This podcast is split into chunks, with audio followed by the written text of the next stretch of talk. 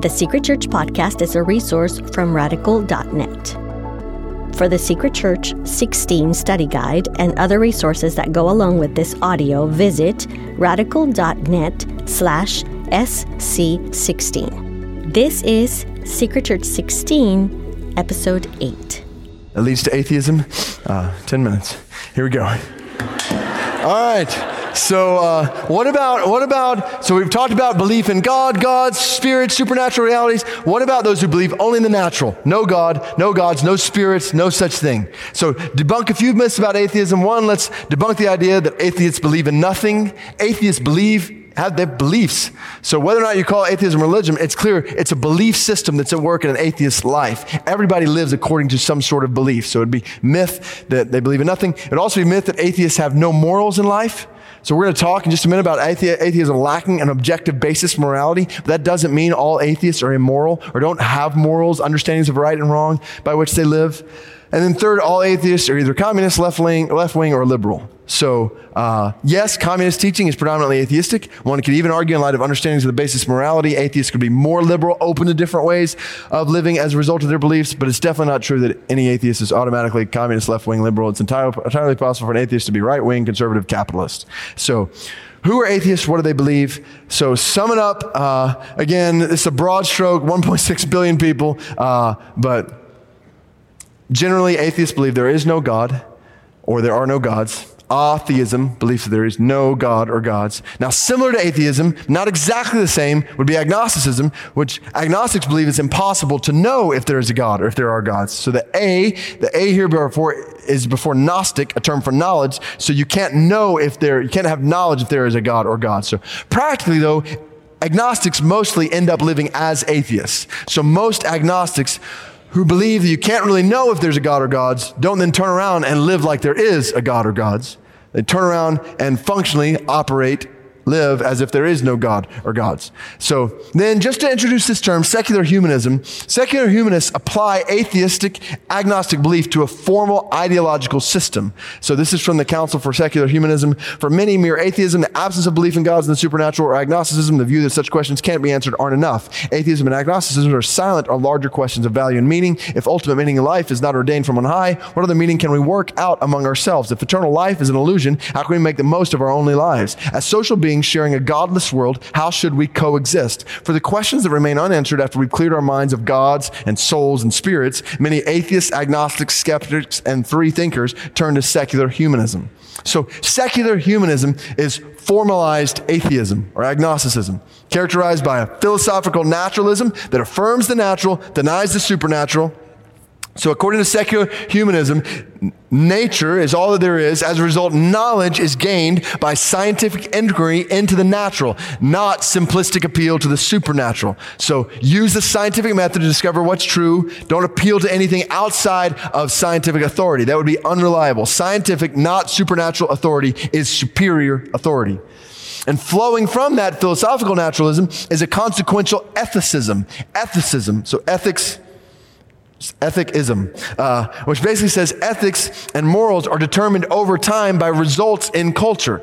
In other words, moral relativism. Morals are relative over time. So what may be, may be perceived as right and wrong at one time may change over time and across cultures, which leads and, and results here refers to human discovery, human achievement. So as humans discover more truths, achieve greater heights, our ethics and morals evolve, they change. So one clear example of this in our culture would be marriage and sexuality. We've supposedly advanced in the increasingly secularized West. We've come to realize that homosexuality, bisexuality, transgender sexuality are right, not wrong. In fact, to say that those things are wrong now is to be wrong. So, what was commonly held sexual morality 100 years ago is now different 100 years later, or 10 years ago, 10 years later for that matter. At the core, ethics and morals develop over time through progress and society. Or, in the words of our current president of the United States, our ethics evolve over time.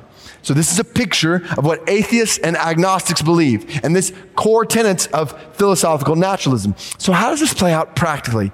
And what I did is I pulled some examples from a positive atheism online forum. So these are people describing how they became atheists, even from Christian backgrounds. Not, not to say that these people speak for all atheists, but I think their words take what we're talking about with atheism in ways that could seem just philosophical and make them very practical. And I do trust they represent different types of atheists in different ways. Again, not all, but I think they give us a glimpse into the worldview at the foundation of atheism. So, for obvious reasons, I didn't use their specific individual names. I've given them names to try to represent some of their perspectives. So, we'll start with Scientific Sam.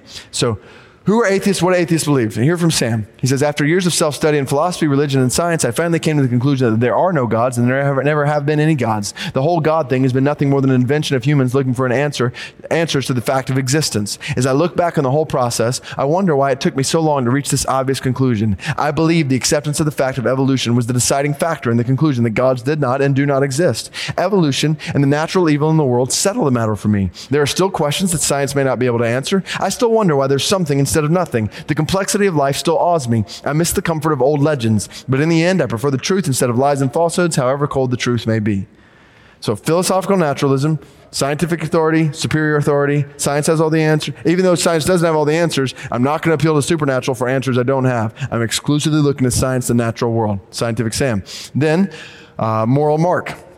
Looking back on my youth, I realized I wanted to belong to the good, true, moral crowd. But what I found is that it isn't a moral crowd and its teachings are not true. Religions are made up of lies and metaphors to scare their followers into practicing a certain kind of morality. Here's my conclusion. Man invented God. Man desires power. Absolute power corrupts absolutely. Man feels guilt, fear, and compassion. These are the tools that are utilized to brainwash the uneducated and weak into believing that they alone are the moral elite.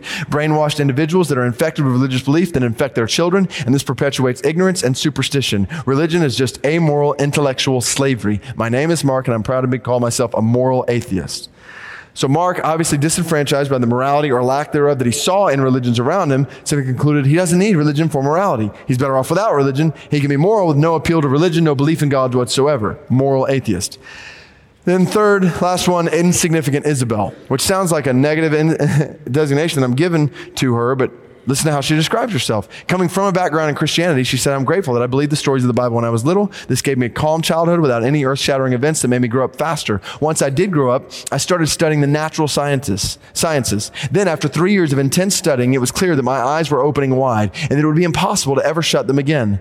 After my 20th birthday, I felt that I had finally grown into my skin and all my adolescent insecurity was gone. Were gone. Now I was ready. Once my fear was gone, everything was easy to accept. First, there is no God. Second, I'm an insignificant part of the universe. Third, when I die, I'm dead. No ifs, ands, or buts. Fourth, there's no invisible super parent who takes care of me and guides me through life. It was a scary, naked feeling at first, realizing I'm on my own and I better make the best choice, best of the one chance of bat that I have. I found out that there is a heaven, but not your everyday Bible thumping heaven. My heaven is the circle of trust and comfort I've created with those close to me. Together we walk through life. No crutches are needed, and we stroll hand in hand down a short, bumpy road, pausing as often as possible to smell the roses as we gently approach the end. So Isabel, having grown up with at least somewhat of a Christian background, came to refute what she read in the Bible. There is no God. There's nothing beyond this life. There's only today, the here and now. I'm like every other piece of matter in the world, an insignificant part of the universe, destined to die, return to the dust. So let me make the most of the moments I have with the people around me. So each of these atheists, I mean, this is different perspective, different journeys for how they came to atheism, but we, we got to think not just in generality. So individual people, how do we share the gospel with Sam, Mark, Isabel, or others who maybe like them in, in, different ways. So here's some exhortations. One, much like we talked about with Islam and others, create humble dialogue. Create humble dialogue. So don't feel like you need to jump right into a proof for the existence of God. Get to know people, where they're coming from, the reasons why they believe what they believe. What they mean when they say they believe something. So when an atheist tells me I don't believe in God, I'll reply by saying, Tell me about the God you don't believe in. If they start talking about a big Santa Claus in the sky who's keeping record of wrongs and rights, going to judge us one day based on them, I'll say, I'm with you. I totally don't believe in a God like that. And I'll say, Can I tell you about the God I do believe in? Or someone might say, I think religions are all the same. Instead of just jumping into a refutation of that idea, just ask, What makes you believe that? Like, find out why somebody believes it, because you obviously know it's not true. I think tonight, I hope, has made it abundantly clear they're not all the same. But what makes somebody believe that? What do they perceive about religions that causes them to lump them all in the same category? And hearing that answer will be hugely helpful in discerning how to share what's distinct and unique, uniquely good about the gospel. Other people say, I think people are basically good. Which leads to why do we need religion anyway if we're all basically good? Ask, really? And what about, and then you use an example like Mussolini or Hitler, like the German Holocaust, terrorism and war today, kidnappers who traffic children for sex, all the people who commit these human atrocities. They're basically good. Like, do you really believe that? So create humble dialogue, and as you do, to cause honest questioning. Tim Keller does a great job talking about this in the beginning of his book, A Reason for God.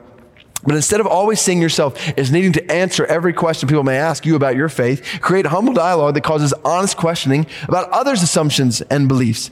So a friend, neighbor, acquaintance says God doesn't exist. Instead of immediately going on the defensive trying to prove that he does exist, why not start by asking, can you prove that God doesn't exist?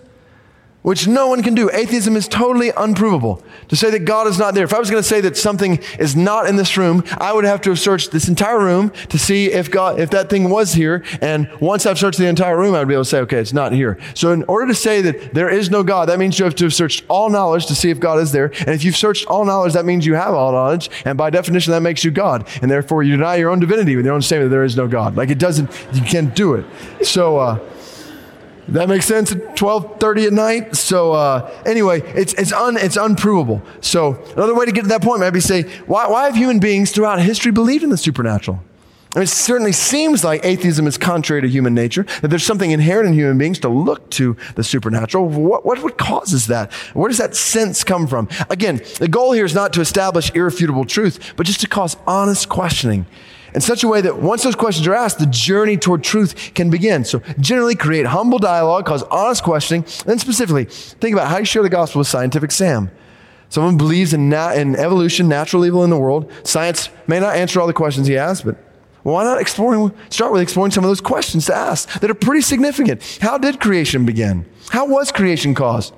The focus on the beginning. So even with evolution, there was a starting point with something. So in the beginning, why was there something instead of nothing? And from those questions to cross bridges that point to creation and a divine creator as at least one possible answer to the question of where the world came from. A creator, creator to whom creation seems to point, Psalm 19. So just to bring that on the, to bear on the question of beginnings. Suppose scientific evidence shows that the universe began to exist in a great explosion called the Big Bang 15 billion years ago. Many are impressed for the evidence for the Big Bang, Big Bang, but the ultimate question is not what happened, it's what caused it to happen. Ex nihilo nihil fit. Out of nothing, nothing comes. There's a threefold progression here. Whatever begins to exist has a cause. Anything that begins to exist has a cause at some point. The universe began to exist, so the universe has a cause.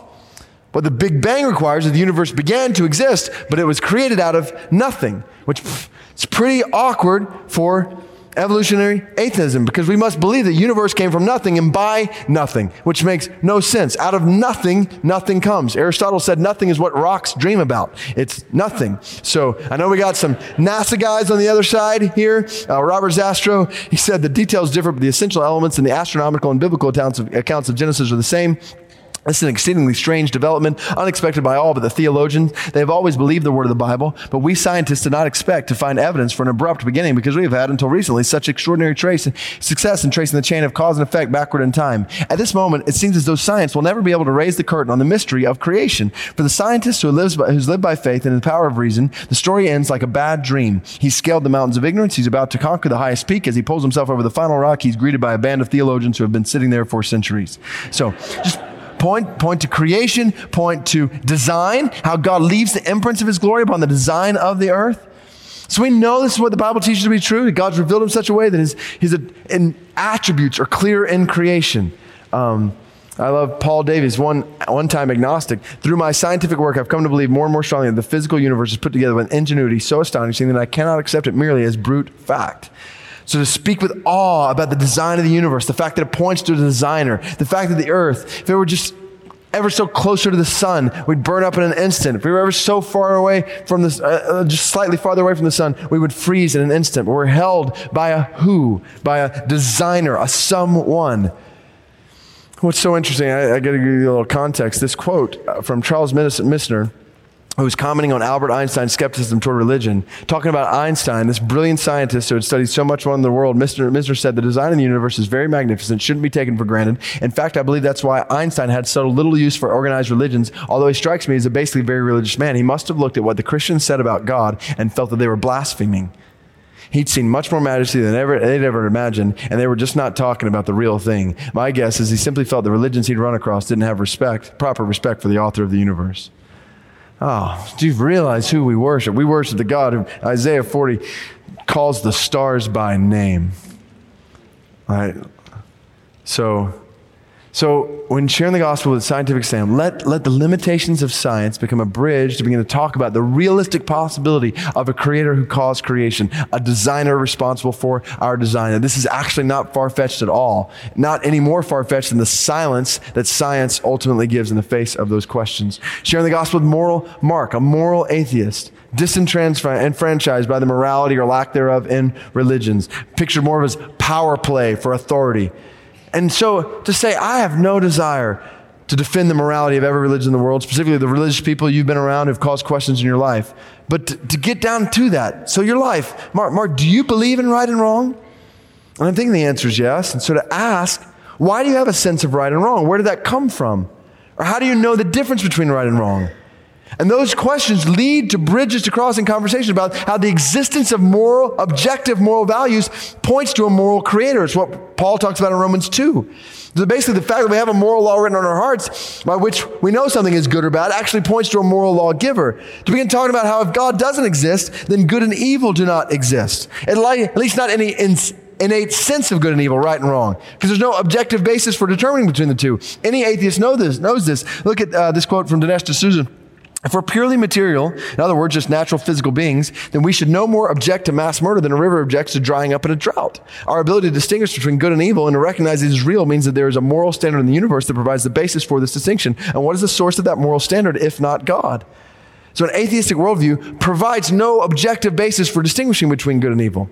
Michael Ruse, noted agnostic philosopher of science, said the position of the modern evolutionist is that morality is a biological adaptation no less than our hands and feet and teeth. Considered as a rationally justifiable set of claims about an objective something, ethics is illusory. I appreciate that when somebody says, Love thy neighbor as thyself, they think they're referring above and beyond themselves. Nevertheless, such reference is truly without foundation. Morality is just an aid to survival and reproduction, and any deeper meaning is illusory.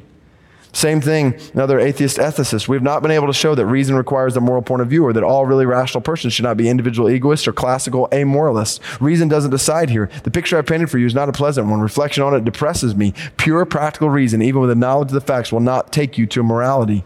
So when you recognize that, you realize atheism is left with hopeless subjectivity that's dependent upon the whims of changing society, where culture determines what's right and wrong. And as long as culture says something's okay, then it's okay, which sounds good to some, at least at first, but think about the implications. And this is where it's helpful in conversation with Mark to show the implications of an atheistic approach to morality are frightening.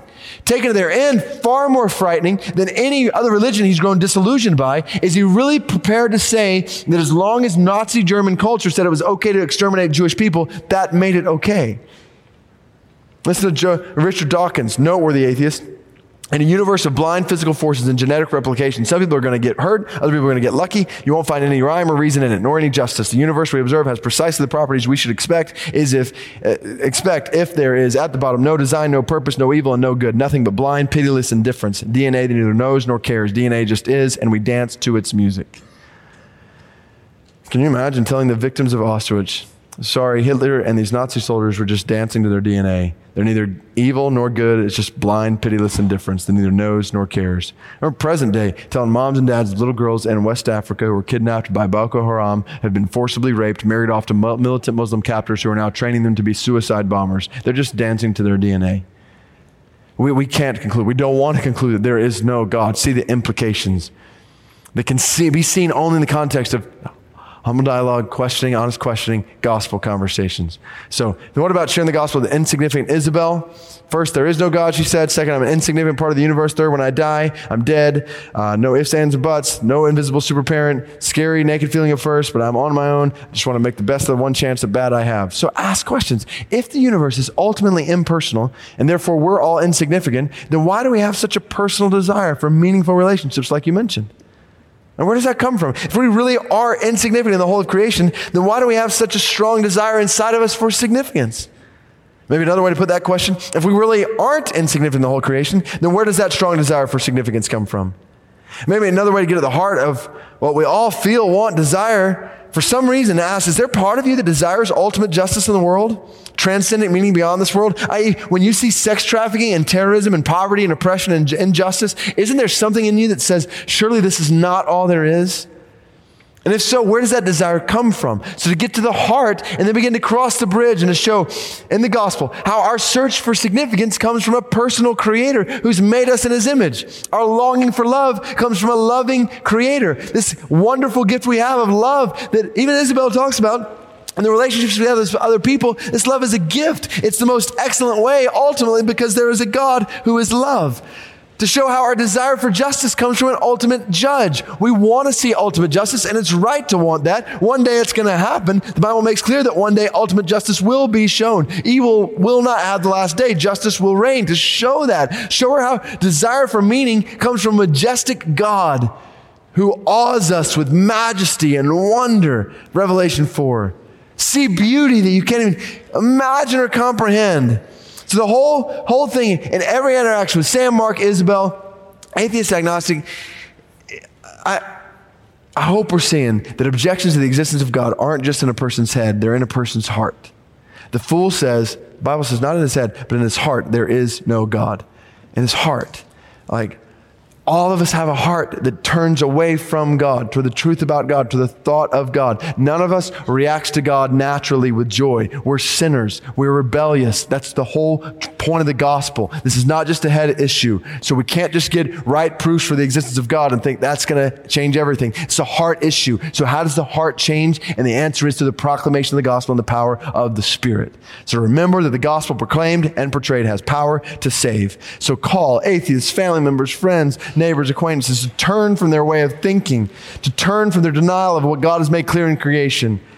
And the law that God's put on their hearts. Share the truth of the gospel. Call them to turn from their way of thinking and to turn from their way of living like there is no God. Urge atheists, friends, family members, neighbors, acquaintances to trust in the Creator who rules over them and to realize this ruler is good, that He loves them, that He's designed them to enjoy Him, to Trust in the Savior who will redeem them, who will wipe away all their rebellion against Him solely by faith in Him. Tell them how much God loves them. There's a God who's not only true, but He's worthy of their trust. Now, you put all that together with all we've seen tonight, an atheist might ask the question, just as a Hindu, Buddhist, animist, Muslim might even ask the question I hear you talk about how loving God is. Well, if He's really that loving, then why is there only one way to Him? Isn't that a question that kind of comes to the surface after this whole night. Like, if you're saying, if what you're saying the gospel is true, then billions of people right now on a road that leads to an eternal hell because they've trusted in, they've not trusted in that one way. So, how is that loving of God? Isn't God more loving than you're giving him credit for? If God is loving, wouldn't he make other ways, all kinds of ways? I mean, if Christians really believe God was loving, then Christians wouldn't be so narrow minded. And I feel the force of those questions, particularly when I look at the numbers we have looked at tonight. But this is where I want to encourage you. When others ask you that question, to point them, even when you think about it, and others point it to ask you it, to point people, point yourself to the pursuing love of God and the perceived narrowness of the gospel. Here's what I mean by that. John 14, 6, when Jesus said, I'm the way, the truth, and the life, no one comes to the Father except through me. He didn't just say those words out of nowhere. So, you ever been in a conversation with somebody where you're talking about something for like hours and you get in a deep conversation and then somebody else comes in and starts kind of interrupting the conversation and bringing up things you talked about hours ago, and you just want to say uh, who invited you into this conversation. Uh, so, so we got to realize when we read John 14, 6, this is a conversation began a, a way, ways back. So when I talk with atheist friends, uh, acquaintances, people that I'm talking about the gospel with, uh, I'll say, let's step back for a minute. Like, I totally get some of these questions. Uh, imagine for a minute, just imagine that there is a God. And I know that, that, you don't believe that there is God, but again, you, you can't prove that He's not there. You don't have all knowledge. So maybe somewhere in the knowledge you don't have, God exists. So just imagine there is a God. He's, he's perfect, perfectly good. He's perfectly loving. He's, everything about Him is good. Everything about Him is loving. And imagine this God were to create uh, a world and He were to create all these beautiful things in the world, and at the pinnacle of his creation, he would create a man and a woman, and he would say, I've created you to know me uniquely, to enjoy me, to walk with me, and, and I want you to experience life with me forever. Imagine one day that creation were to look at the Creator and say, uh, I, I think we don't want to follow our Creator's ways. We'd rather do things on our own. Imagine the Creator had said, if you turn from me, if you do, if you eat from this tree, then you'll experience death. But I don't want you to experience death. I want you to experience life. Imagine the creation were to say, I don't think we can trust him. So they were to eat from that tree and totally turn from their creator. Imagine the creator saying, I told you if you did this, you would experience death. But I, I have in motion a plan for you to still live. Imagine this creator sent people to his creation to bring good news of his love for them. Imagine he called some of them to himself and said, I want to enter into like a covenant, a marriage relationship with you to show my love to you in a way that you'll then reflect my love to everybody in the world. And imagine those people to say, Yes, we want to do that. They're called the people of Israel in the Old Testament.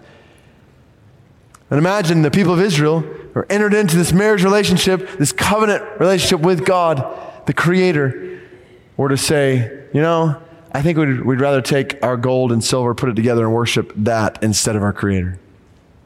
Imagine the Creator were to send messengers to His people to say, I love you, turn back from your sin, trust in me. And imagine that creation were to take the messengers sent by the Creator and were to stone them and saw them in two persecute them. And imagine after all that, the Creator were to commit the ultimate act of condescension and come to the creation Himself and love and care for His creation, serve His creation, and make a way for His creation to know the Creator. And imagine the creation were to take the Creator Himself in the flesh and to mock Him, beat Him, scourge Him, spit upon Him, nail Him to a cross in the most cruel form of death they could imagine.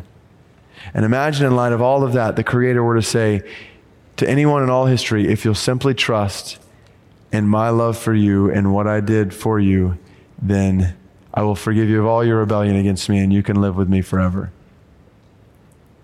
And I'll say to my atheist friends, like, if that were true, then doesn't it seem a bit bold to look in the face of that Creator and say, Why have you only made one way for us? Because once you realize the whole story, you realize the question is not why is there only one way. The, the question is why is there any way at all? And you begin to realize that even if there were a thousand ways, we would want a thousand and one. The issue is not how many ways. The issue is our autonomy. We want to make our own way in this life. And the beauty is, He loves us so much to save us from the effects of our making our own way. Point them to the pursuing love of God and the perceived narrowness of the gospel. There are a lot of atheists in the world that need to hear the gospel.